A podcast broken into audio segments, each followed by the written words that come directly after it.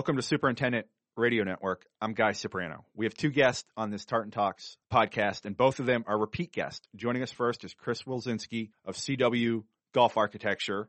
And in the second segment, we chat with Todd Quitno of Lohman Quitno Golf Course Architects. And the topic of the podcast is all things bunker projects, bunker renovations, bunker enhancements, bunker restorations, whatever you want to call them. Chris and Todd are very knowledgeable on the subject. But before we get going with them, we'd like to thank Better Billy Bunker for supporting this podcast. Better Billy Bunker is not only a big supporter of the American Society of Golf Course Architects, Better Billy Bunker supports a number of industry efforts, including the work of golf course superintendents. So we're glad they're on board, and we're glad that Chris and Todd both were able to take the time to join us. Well, Chris, thanks for joining us. It's great to have you on the Tartan Talks podcast again. I know we had a great episode a few years ago with you. Uh, the first thing I want to ask you, and this is before we get to bunkers and the topic of this episode, is uh, recently details about the new course you are designing for Kolter Homes in Southeast Florida has been re- released. Uh, congrats on landing that project. And I was just looking at the plans and I noticed that there's a ribbon tee system in there. For our listeners that aren't familiar with the concept, explain what a ribbon tee system is and how will that affect maintenance, playability, and strategy. Yeah, thanks, Guy. It's great to be here again. Uh, appreciate the opportunity. So yeah, the ribbon tee, and I don't think this is something that I, you know, it's not my original idea because other architects have done it and I've seen it in other places. Uh, I, the very first time I ever did it was at, um, Azario, Esplanade Azario in Lakewood Ranch. And yes, the, the new golf course, Astor Creek, has the same concept plan. But the ribbon tee system, you know, there's kind of a, a few benefits I see of it. One, it allows a little bit more flexibility with the tee positions. You know, you don't have one tee pod per se. You have a kind of a long strip of area where you can put the tees. So the tees have a little bit more flexibility of floating around. Um, you can definitely have a multiple tee system with the ribbon tee system. You know, the, the golf course that we're doing at Astor Creek has a five tee system with the fifth tee being like up in the fairway for the most part. The thing that I like about it from a design strategy pers- perspective is that uh, visually, I think it's really cool when you stand on the tee that ribbon kind of leads your eye right up to the fairway because it's all interconnected. You know, so so essentially, like if you were to visualize it, you'd have fairway that would start you know around the green, come back through the lane area, and there'd be one contiguous you know strip that goes all the way back to the back tee. So it's all all you know essentially a ribbon, I guess. But you know, visually it looks pretty cool. It draws your eye up the hole. Um, we can set up strategy because of the fact that we can have tees at different positions for different you know, golfing skill levels. It um, it's easier to mow than like a traditional pod, you know, you have a separate mower for that that tee top. But for example, if we went with rectangle tees, you know, that's a lot of work to get those tees square and rectangular. Whereas this is just you know the fairway mower coming right back down and mowing the same same grass. Um, it is more grass to mow because uh, there's more fairway grass because the tees are all interconnected. Um, there's a trade-off for the rough, but you know fairway gets mowed a little bit more frequently, so maybe a little bit more mowing, but it does eliminate like a specialty type of mower and, in one person that's mowing just tees, because again, that's the entire fairway that just gets pulled right back to the tee system. Well, I'm intrigued to see uh, how it looks, and as somebody who, in his golf course maintenance days, I was the person that that mowed tees. I I, I love that job, but it seems like it makes a lot of sense one mower for the tees and fairways. Chris? Right, right.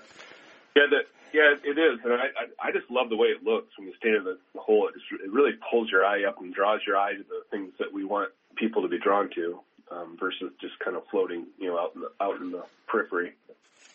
All right. Well, speaking of uh, things that people want to be drawn to, or maybe keep their ball away from, bunkers. It's the topic of this podcast. When you are contacted by a potential client about a bunker project, where do you start as a golf course architect? Where does that plan uh, begin, and what goes through your, your head in the early stages? Yeah, great question. First and foremost, you know, would be trying to understand our clients' needs, you know, their goals, objectives for the work, and that's really just us listening. You know, just sitting down and talking and listening about you know what's broken, what needs to be fixed, again, what their needs are. Um, the golf course budget is really important. Like, you know, what is the budget? How are they currently, you know, maintaining the bunkers, uh, and then the historical perspective. If it's an older golf course, you know, trying to figure out whether it's photos or, or aerial photography, how the bunkers have evolved, whether the location has changed or the or the style of the bunkers. So those are really the first steps is just listening, understanding what our clients' needs are, you know, the budget, and then trying to figure out like historically, like how how the bunkers have changed and how they've evolved. Restore, modernize, or fix. Which philosophy uh, sparks most of the bunker inquiries you receive from pot- potential clients? What are most of the clubs you deal with looking for?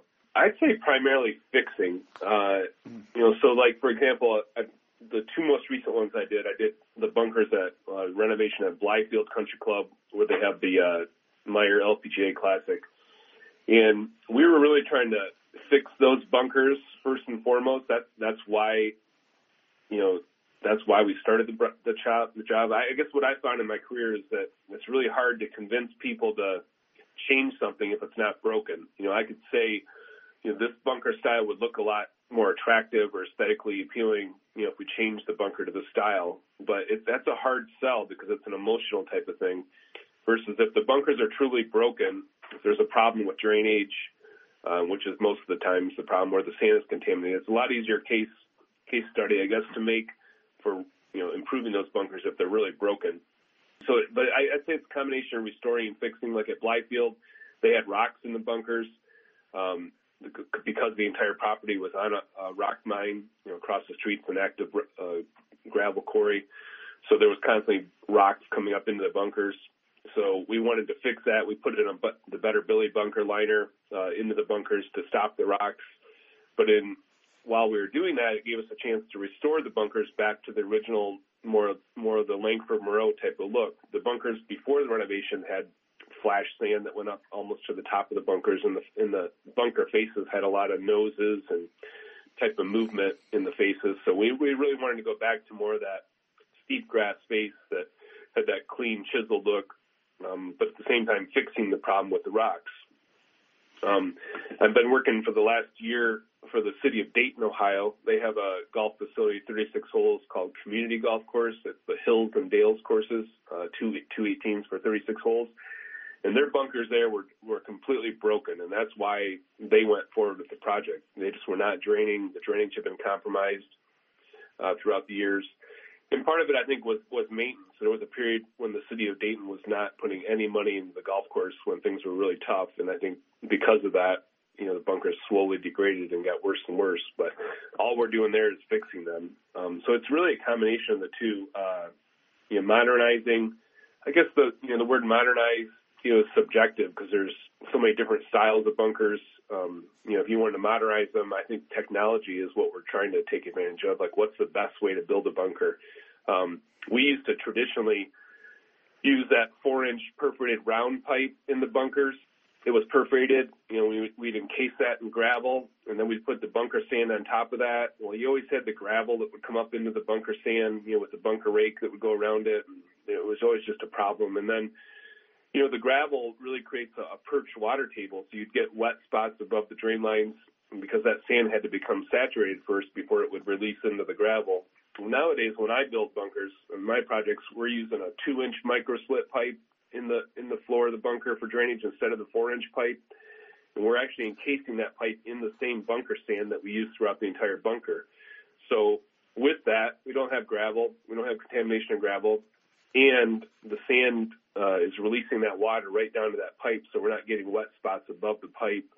Um, and it's easier to install. That you know, it, it, that smaller pipe is you know smaller trench, and it's just um, so. I guess when I say modernize, I think it's really trying to take advantage of technology. You know, with better drainage systems, uh, are we can we install a liner in the bunkers, whether it's a you know, a concrete type of liner or if it's a felt type of liner, something to help contamination and keep the sand cleaner and, and you know, improve drainage.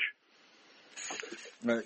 You, you've had a chance to work on a number of golden age golf courses throughout the course of your career. I know a few years ago I had a chance to work on a story about Wanakah Country Club in New York, which was a Willie Watson uh, design. But how much variance is there in the bunker style among architects of that era. I know we can do a whole podcast just on uh, golden age bunkering, but just how much variance was there from one architect to the next of that era?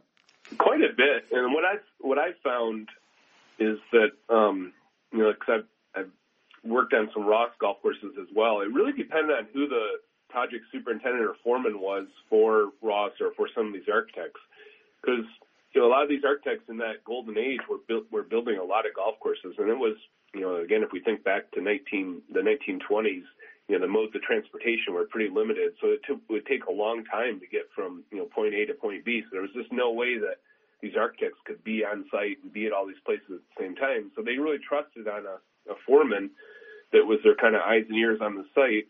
So you get different variances in bunker styles because of that foreman. You know, one foreman may have their aesthetic, you know, that's in philosophy with Ross, for example, or there could be another foreman in a different job site that would have a little bit different view or look on it. Um, so I think that there was a lot of variance. I think the other part factors that caused that variance were um, the site conditions. You know, every site is different. Some sites are sandy, some are clay, some are heavy rock.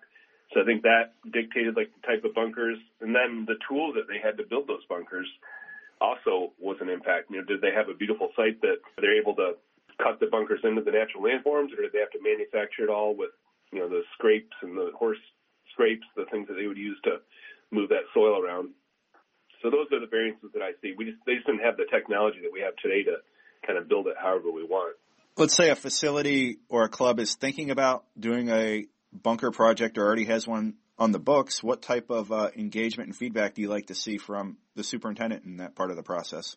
Yeah, really, the in my mind, the superintendent is the most critical person. We need to be on the same page. Um, and, and when I say on the same page, I mean as far as the the budget, the manpower. You know, for example, like at Blythefield, before the renovation, the bunker faces were able to be mowed with a like a sidewinder type of rough mower, and they had a little bit of flash. So when the, it rained, the water would you know, degrade the sand or, or erode it.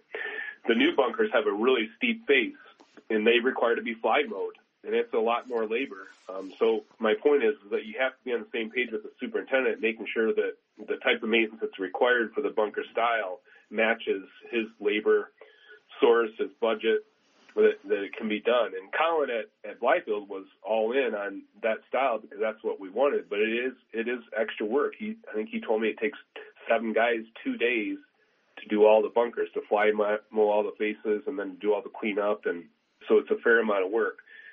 So I think, you know, budget, manpower, you know, just again, being on the same page, agreement, buy-in that, that, cause the last thing I want to do is to create something that the superintendent's not able to maintain. And, and I need that superintendent to help sell this internally because I'm, you know, kind of on the outside. He's there every day and if we're not on the same page and there's no way he's going to endorse it or believe in it. So if we can be on the same page, he's going to really go to bat and you know make sure that it gets sold and that everybody understands the why of what we're doing and uh, you know, just creates for a much more successful project. Uh, so you have the architect and superintendent. Who else needs to be on that team to pull off a successful bunker project? What other groups do you need to have there pulling in the same direction? Well, like like I said, the superintendent. Um, I think that the owner having a very committed, supported, supportive, and trusting owner. You know, trust is a huge part of any business, really. But you know, people can't trust us you know, are constantly second guessing us, and it's going to be really hard for us to do our work. Um, because again, we are the experts, so we want the owner to trust us, be supporting us, uh, and having a good architect, somebody that has the ability to understand like what these projects are going to cost, putting a good plan together that can be sold to the membership, um, with a with a cost estimate, so that there's complete transparency of what the project is going to cost. Um, and then having a capable contractor, you know, a contractor that has the experience, has the ability to do the job. You know, every project is different. At Blythefield, for example, we um, that it was a fast-paced job. We did that whole project in about four months. And uh, McCurach Golf Construction had, I think, 20 to 25 people on site. So we had to make sure we had a contractor that had the, enough manpower to do the job as quickly as we can.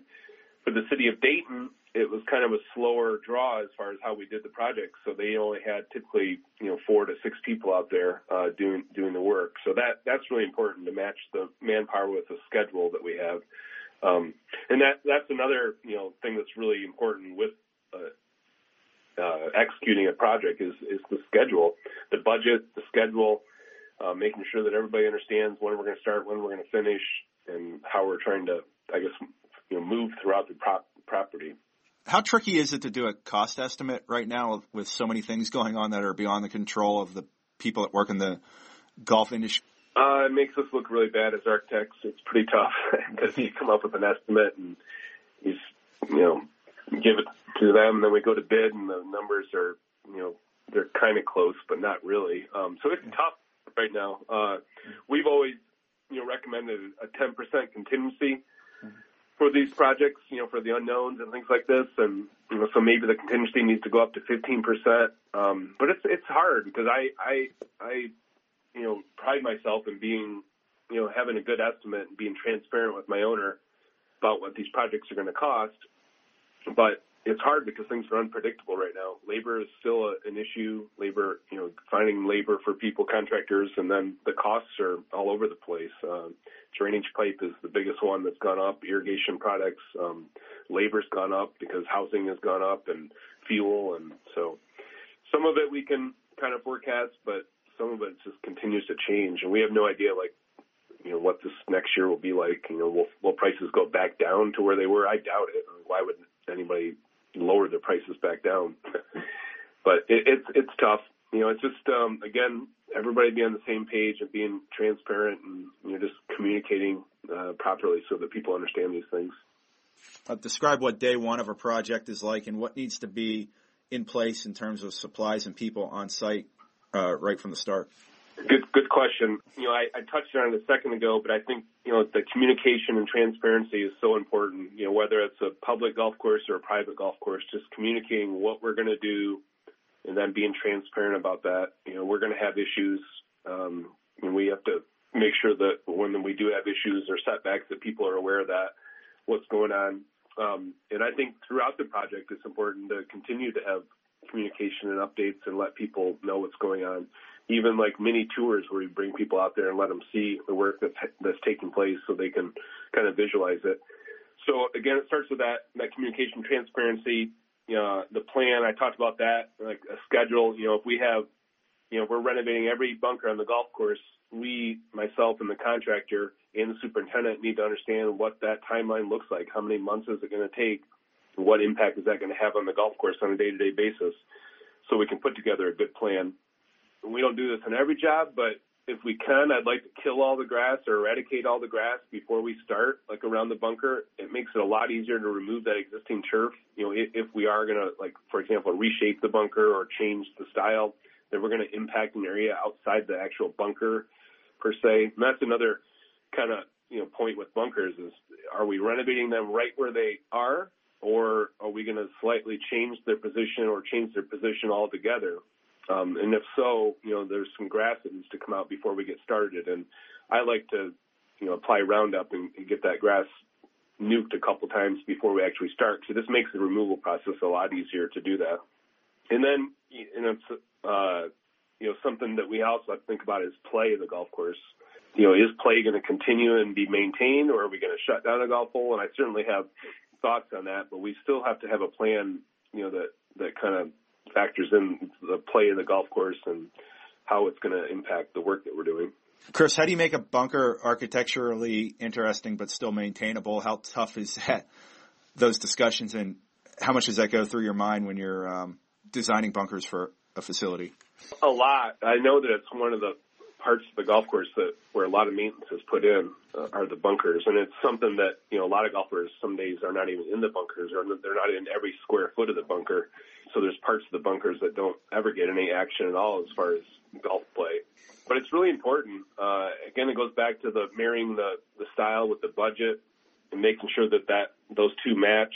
I, I, I actually been thinking a lot about bunkers, and in my mind, the probably the easiest bunker to maintain if you had the the technology or the resources dollar wise to do it would be to build a bunker that had a flash bunker face, um, not too steep, but a flash face that went up to the top or nearly to the top.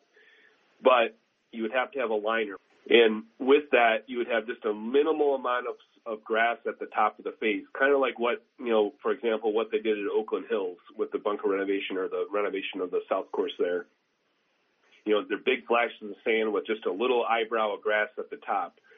And so in my mind, that's probably the, the least expensive bunker to maintain because you're assuming that the sand is going to stay in place so you're not constantly rake, raking sand up and you have a minimum amount of grass to mow, you know, versus having a, a you know, steep grass face you have to mow on a regular basis.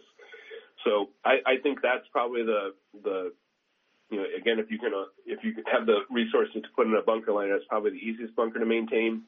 The bunkers we're doing for the city of Dayton um, have a flat sand floor, but the grass space there that we're using is is soft enough where they can run a sidewinder or a, or a rough type of mower over that face. That was the objective of the superintendent, and he's worked. We worked really closely together in every bunker to make sure that that bunker can be maintained that way because he doesn't have the resources to fly mow because they're literally out there mowing, you know, 4:30, 5, 5:30 a.m. in the dark because they have so much play and they have to get out ahead of everybody. So there was just no way that we were going to put in steep faces. So there's a lot of consideration for that. And again, I think it needs to be married with the type of facility, the budget, what the look is.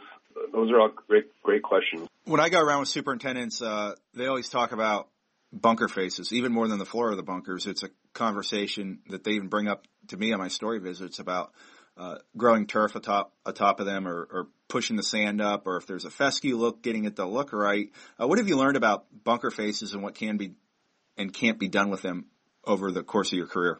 Uh, well, I, mean, I guess it just kind of goes back to what I was talking about a second ago. I guess I've learned that the you know the grass face bunker, albeit you're not pulling any sand, you know, sand isn't washing down It's probably the most expensive, labor intensive part, you know, of, of that style of bunker because you're, you have to mow that, that face with a fly mow essentially. And it's, it's not easy. It takes a lot of time. So I think that, that's a part of it. The golf courses that we see that are being done by Doak and Coore and Crenshaw and Gil Hanse for the most part, they're dealing with a lot of sandy sites, natural sandy sites so they have a lot of these kind of blowout bunkers that look like they're just kind of melding into the natural earth that's there in the natural soil. And so I think that's a pretty cool style, but you know, it doesn't apply to every golf course. You're not going to do that on a clay clay site um, unless you're importing you know tons and tons of sand to make it look like it's a natural sandy site. You know, that type of style of bunker is probably pretty easy to maintain because they don't you know they don't want them to be heavily edged and maintained and where they look all pristine. They'd rather have them look kind of uh, irregular, ratty, more natural.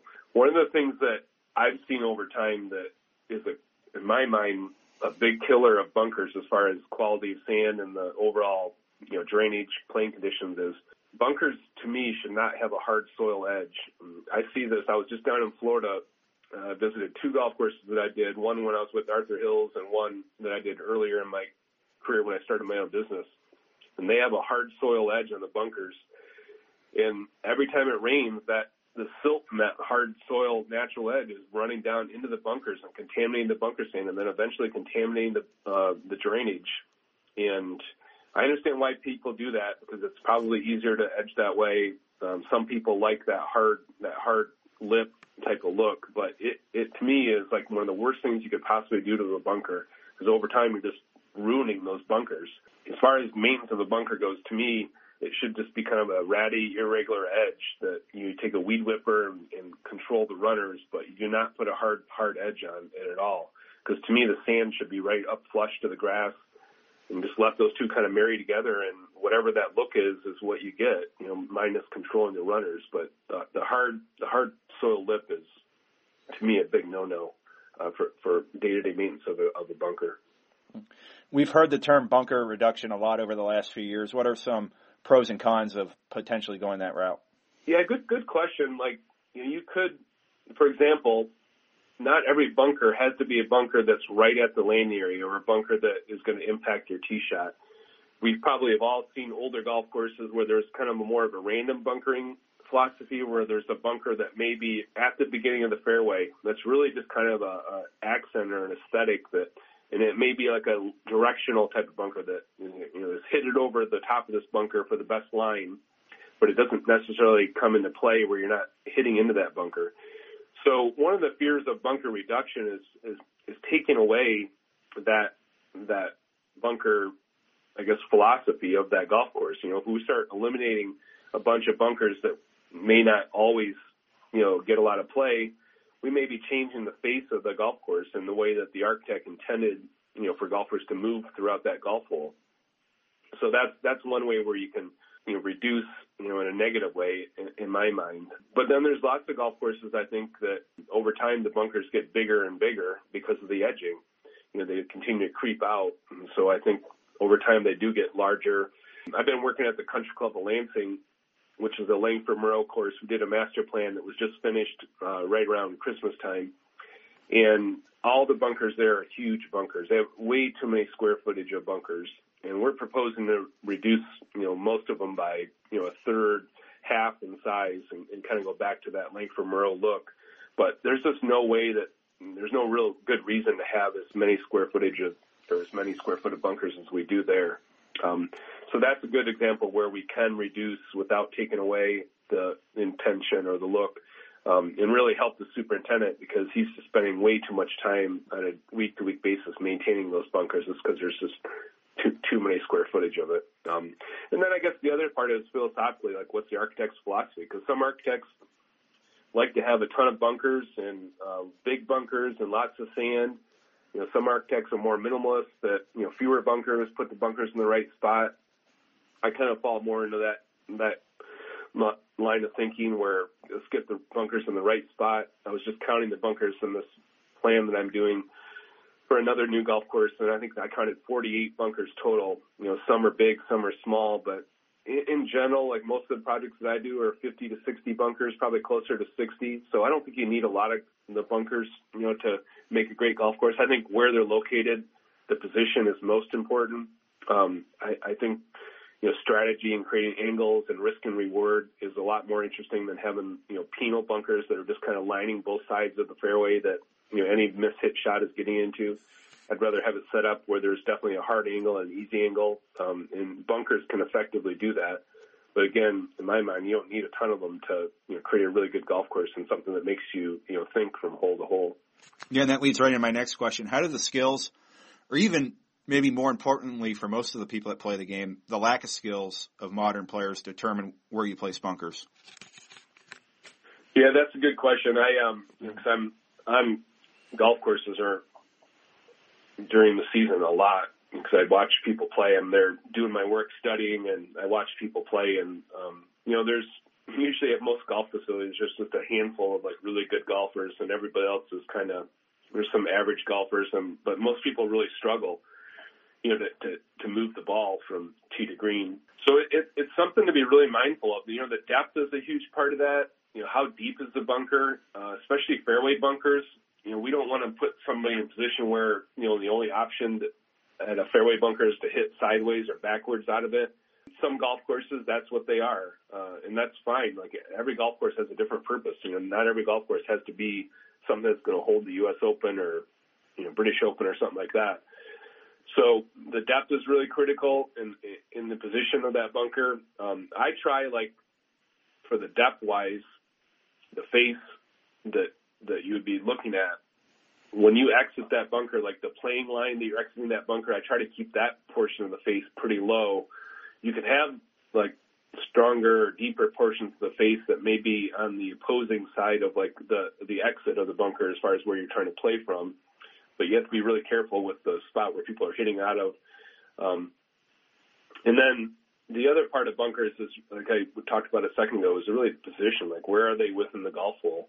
You know, if we can set up angles with bunkers that allow people to challenge that, but then allow them to hit away from it. Like, for example, if you had a dogleg left hole and you had a big bunker down the left hand side, but the right side was wide open, but the further right you hit it, the more that front right greenside bunker was going to come into play. And that's kind of like basic bunkering strategy 101. You know, you got something protecting the left side.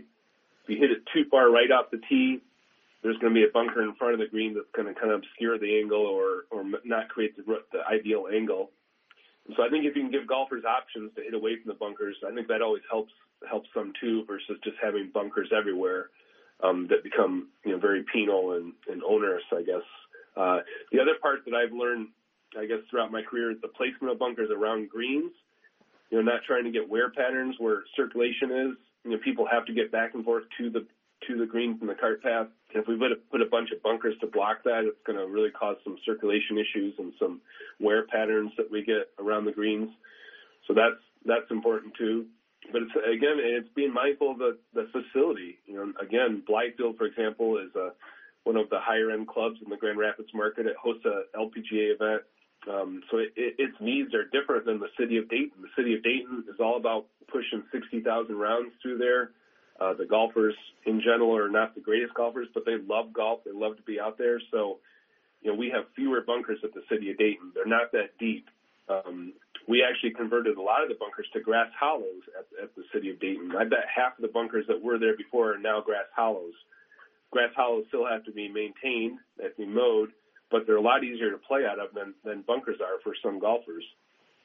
So that's another effective thing you can do is, you know, convert some of these bunkers to grass hollows. You still have the strategic factor. You still have the visual contrast, you know, if that's steeper face, but you just don't have the sand in, in the bottom of it. And so, like I said, it goes back to all those things, you know, the, the type of course, the client, the, the budget, and then just being aware of golfers and the, and the golfers that are playing that facility or the, using that facility. Last thing here in your mind, what can a well executed, well designed bunker renovation do for the well being of a golf facility?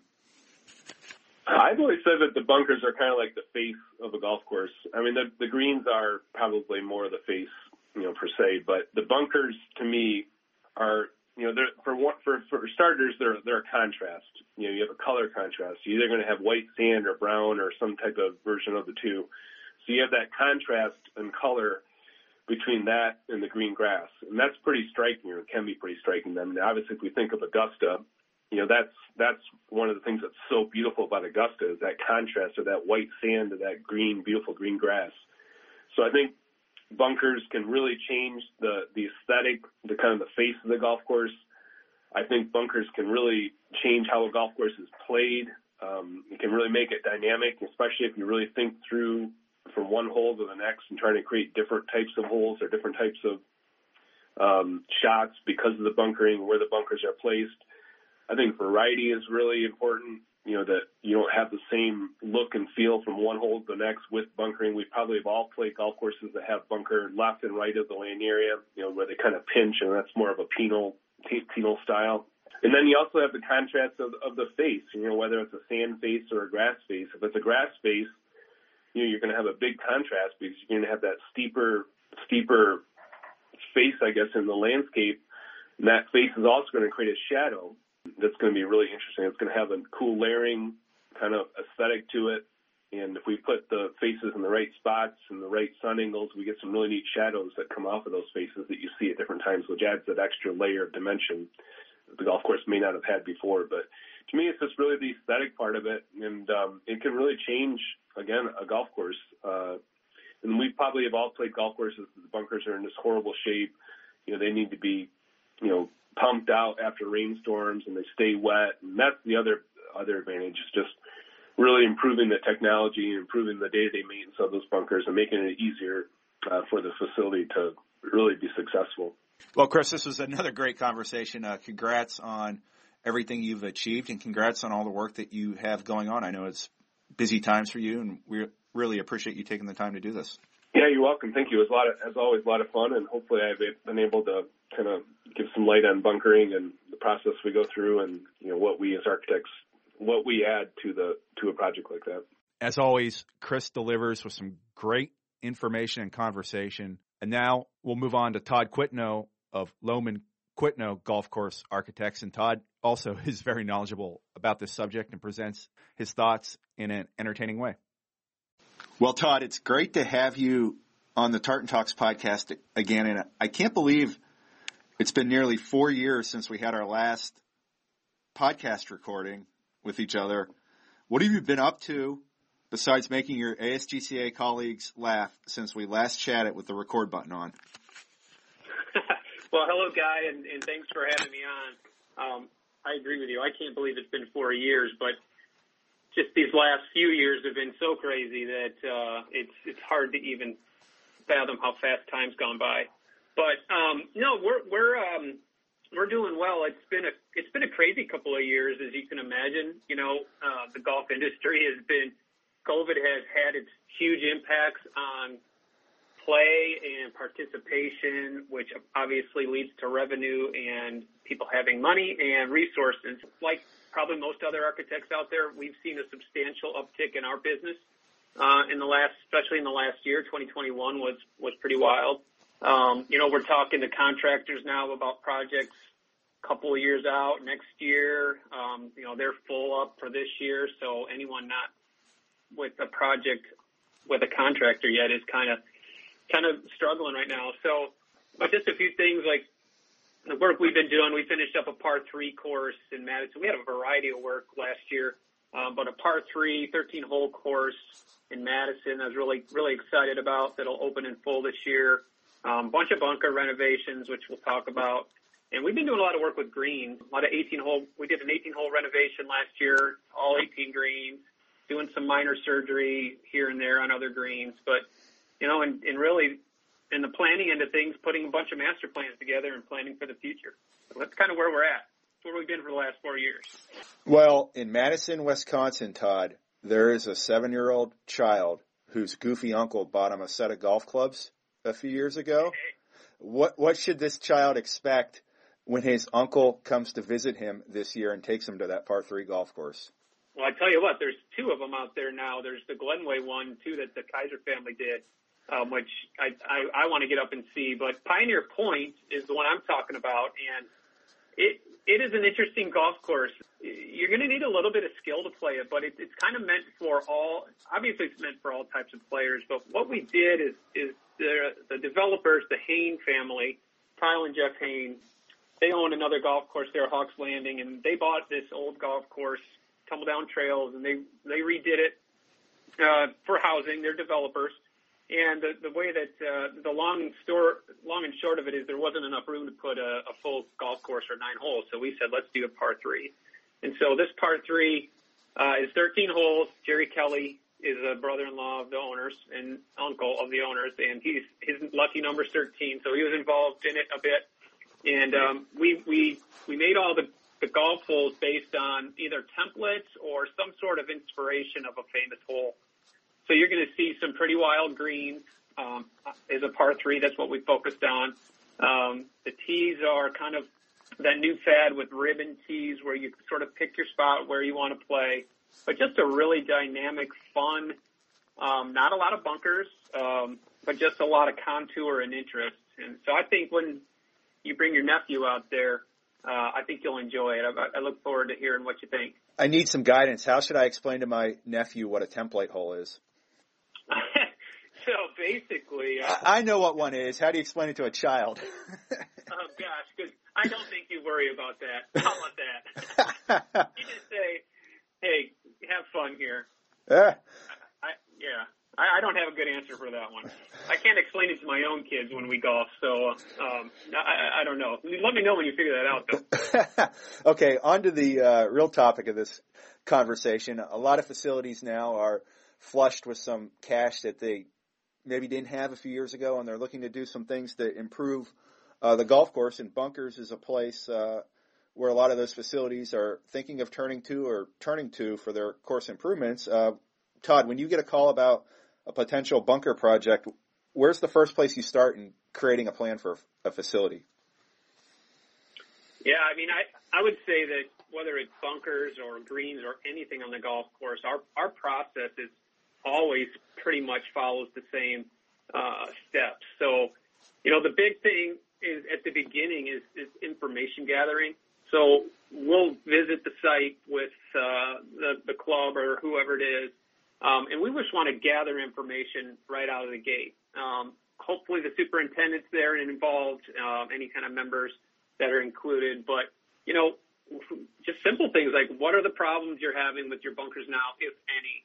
You know, more often than not, bunkers. When we get a call about bunkers, because they're underperforming, you know, they're not draining, they're contaminated they cost a ton to clean up after storms, you know, that kind of thing. They haven't been touched in 20 years.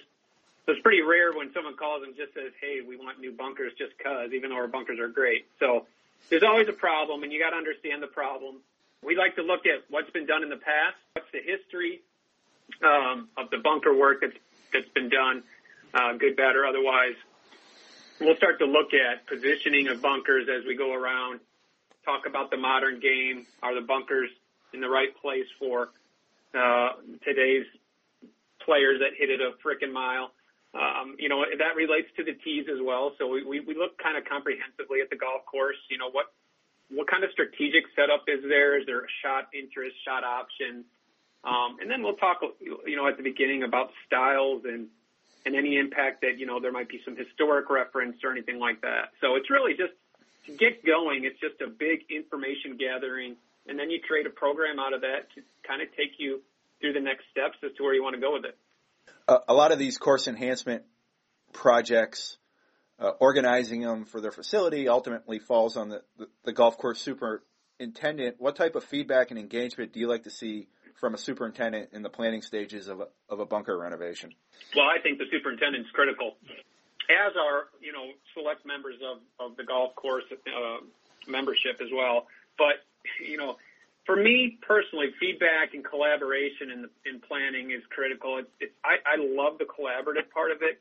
Um, you know, superintendents, first of all, they know all the everyday ins and outs and the dirty little secrets that occur on the golf course. They know where the problems are, where the money is being wasted. Um, you know, what are the what are the issues? But but I also think that superintendents, especially these days, are very architecture savvy. Um, they you know following uh, social media and and online all the stuff that you can get your hands on. They a lot of superintendents have a really good eye when it comes to um, architecture, when it comes to you know playability of the golf course, what they what they witness on a day to day basis. And so I think their input is critical. Um, they're going to be the ones too that are going to, uh, you know, influence how these get maintained down the road. So that part of their input is critical to understand what what their capacity is for that. And so yeah, huge part of this the planning stages is the superintendent. It's usually our starting point for sure. You have the architect, you have the superintendent, you have perhaps an owner, general manager, a few select members. Who else is involved in that that team that uh, needs to be in place to successfully execute a bunker renovation? Yeah, I mean, you kind of named it there. It, it, it, small committees are best more often than not with bunker work. We see we work directly with the super. The GM GMs tend to get involved on occasion, more more on the money end of things. Um, I like to involve the pro.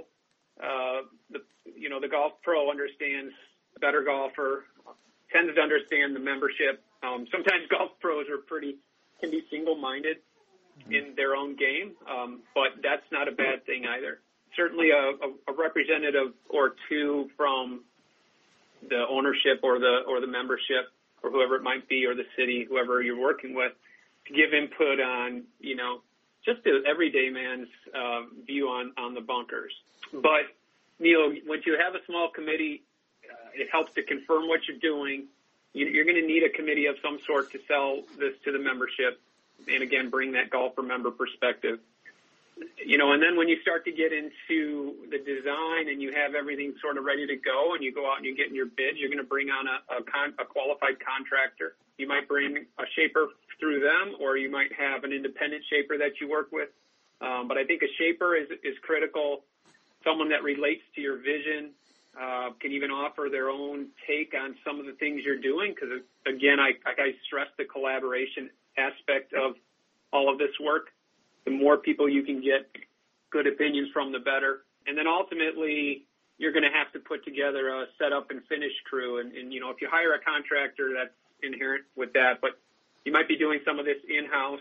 You got to understand if you can handle some things, save some money. You know, a lot of things that are done in-house is removing turf when you get started, removing sand from the existing bunkers, um, maybe coming in at the end of the project and putting the sand in or putting the turf down but uh, you definitely want to have a, a qualified crew because it's, it's in the details at the end is where these projects are successful. You get on site for day one of a bunker renovation, Todd. What what needs to be there to make it start effectively? Well, the contractor needs. yeah, the people. Have you ever showed up uh, for one and the, the people that weren't there? Has that ever happened to you? uh, yeah. Well, I tell you, this last year was so mm-hmm. crazy, and, and I think so many so many contractors were overspread uh, yeah. that a lot of them did show up a little later than they were expecting. But yeah. you know, the big thing is with bunkers is, and, and I know one of your questions is how do you move through a bunker project and keep the course open? And a lot of clubs want to do that, and it's it's possible to do. It's a heck of a lot easier to do it if you can close nine at a time or whatever, or a certain amount of holes. But the biggest thing coming out of the gate is you got to have your strategy, at least a strategy in place. You might not follow it all the way, but you got to know where you're going to start. And really, it's not always hole one through 18. It's probably generally not. It's usually the efficiencies of moving around the site, kind of working your way from the toughest corner back out. And so, how does that impact golf? Um, what holes are you starting on, and what is your progression? We like to put get together with the contractor and have a map of that. Um, what can be open for the golfer? Um, haul routes are such a big deal. You know, where are you? How are you getting material around the site? Those always seem to fall by the wayside a little bit, and then you're kind of dealing with them at the end. But if you can establish how you're getting through the site early, and just walk through your game plan. Um, I like to see contractors, if they can, get on site a week early with their equipment so everything's sort of staged and ready to go if you have that luxury. But, you know, day one and even the first several days is just, it's getting organized and, and putting a game plan together, easing into it if you do have everything properly in place, how fast can a bunker project move? What's the pace like on one? You know, they can move fast. Um, shaping is always very fast. Um, sometimes the finish work behind it uh, can take some time. Around here, Midwest, you know, if you're doing an 18-hole bunker project, I'd say they take anywhere from eight to 12 weeks. And you're usually starting those after Labor Day. Uh, 90% of them occur in the late fall. Um, obvious for obvious reasons, well, in the past, play would slow down. it doesn't seem to be the case anymore. Uh, but the weather's good. The days are reasonably long, right? So if you can get eight to 12 weeks in the fall with good weather, you can knock a, an 18 hole bunker project out fairly, fairly efficiently.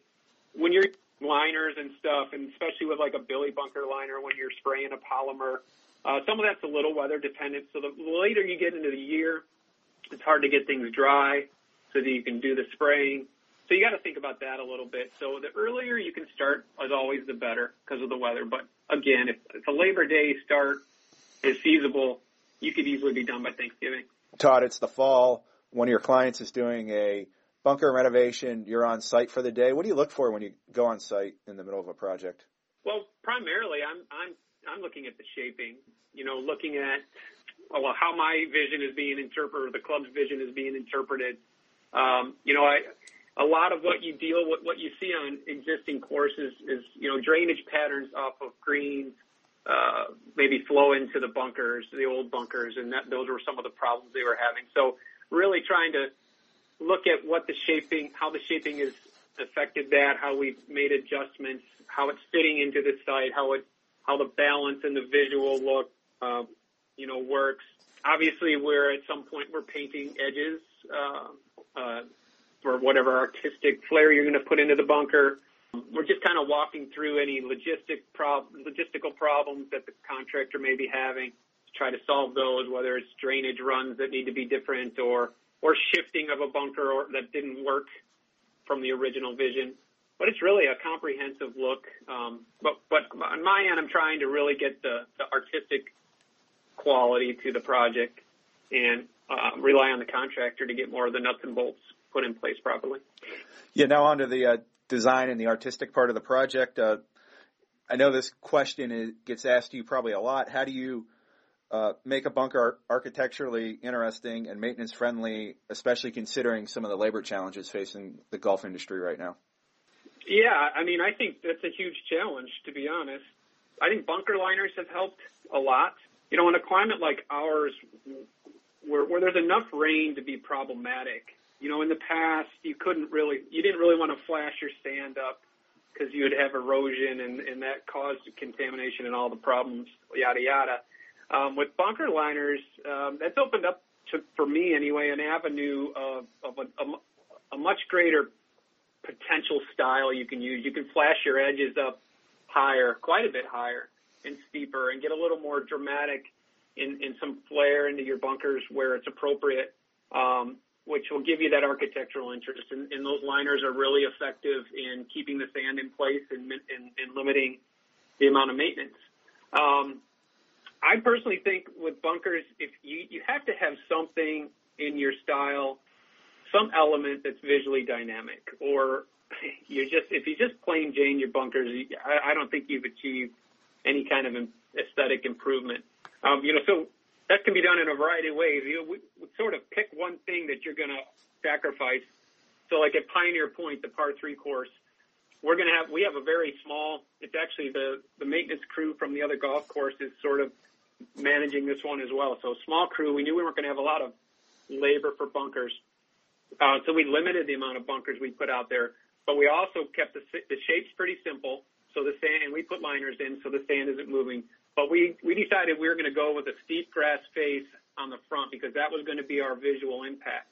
And we were going to use uh, certain kind of grass and growth regulators and whatnot to try to keep that, um, you know, not growing as much, but, know that we're going to put some effort into those spaces because we wanted that architectural element. So, um, you know, whether it's a, a an edge that you kind of wave or give some character to or crumple or it's uh, putting contour in the sand itself. I think you have to have something. I, I, I know you have to have something that gives some flair. Um, but yeah, like I said, with liners and the, the less handwork you can have in the bunker, the better for maintenance. So it's a it's a it's a balance. What have you learned about bunker faces over the years, and what are some considerations the club needs to make with those, I know you just mentioned some, but uh, a lot of the superintendents I go around and, and and talk to, they talk about the face of the bunker more than the actual floor of it. Yeah, I mean, hmm. the face, the things we run into with the faces of bunkers is um, golfer complaints are probably the biggest thing. You, you got to be careful that you don't get bunker faces so steep that you know players can't get up into them. But the steeper you can make them in the sand, uh, the ball, and, and if you have a, a good firm sand, um, the ball will hit that face and kind of roll to the bottom. And, and that's a good thing. Um, you know, bunker faces can be, can stay soft. Uh, we tend to put four or so inches on the faces and, and five or six in the bottoms of the bunkers to try to keep that face um, pretty compact. We try not, we try to tell superintendents to not rough them up or, or rake them too often so that they stay compact. Um, you know, there is a certain level of, of um, slope that you can put into those spaces before, and it depends on the type of sand you're using, but before you get the slough off. So, you know, I like them to be steep because I like the ball to hit them and come off and come off into the bottom. Um, but you know, there's a lot of methods guys are using to just keep them compact, and I think that's the biggest thing. That balls, you got to make sure balls aren't getting caught up in there, and people are trying to hit off those crazy faces and slopes. But the other big thing is you got to keep water, even if you put liners and good sand in your bunkers, you got to keep water from going into the bunker from, you know, the outside. So you got to look at your drainage patterns outside of the bunkers, put the bunkers in places where they're not going to get, you know, direct drainage into them or adjust the, the contouring to, uh, to push that, that water around. But that, that's really the key, I think. Todd, we hear a lot about uh, facilities going from uh, X number bunker square footage to Y number bunker square footage. What do those numbers mean? And what are some advantages and maybe disadvantages of dramatically reducing the square footage of bunkers?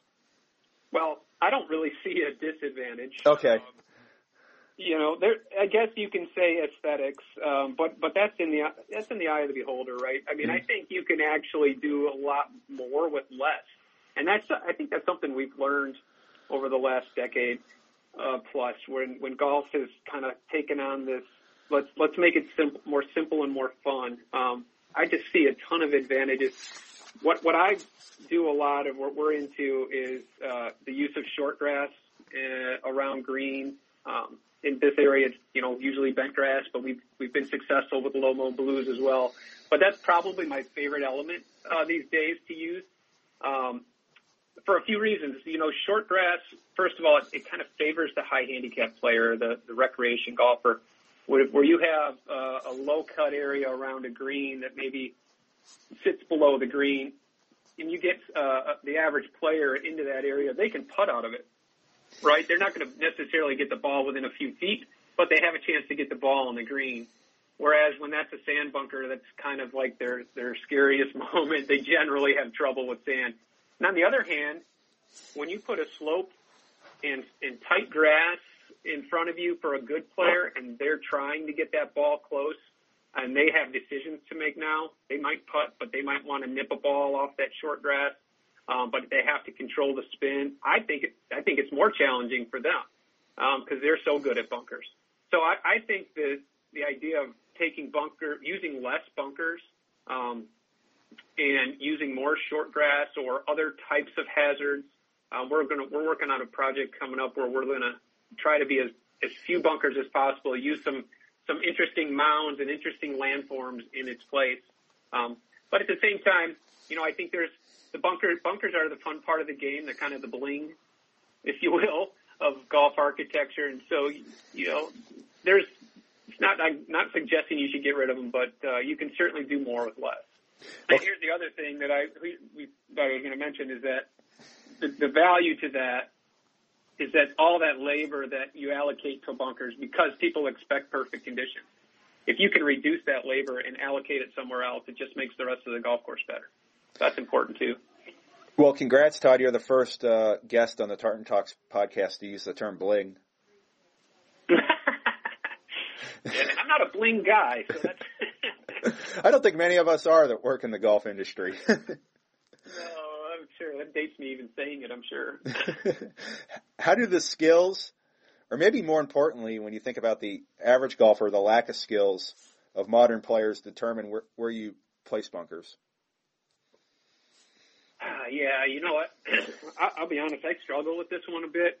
Um, you know, everywhere you go, every club you're working with, you're usually working with the better golfers on the on the committee, the people who are the most vocal, and they're wanting to push bunkers back, right?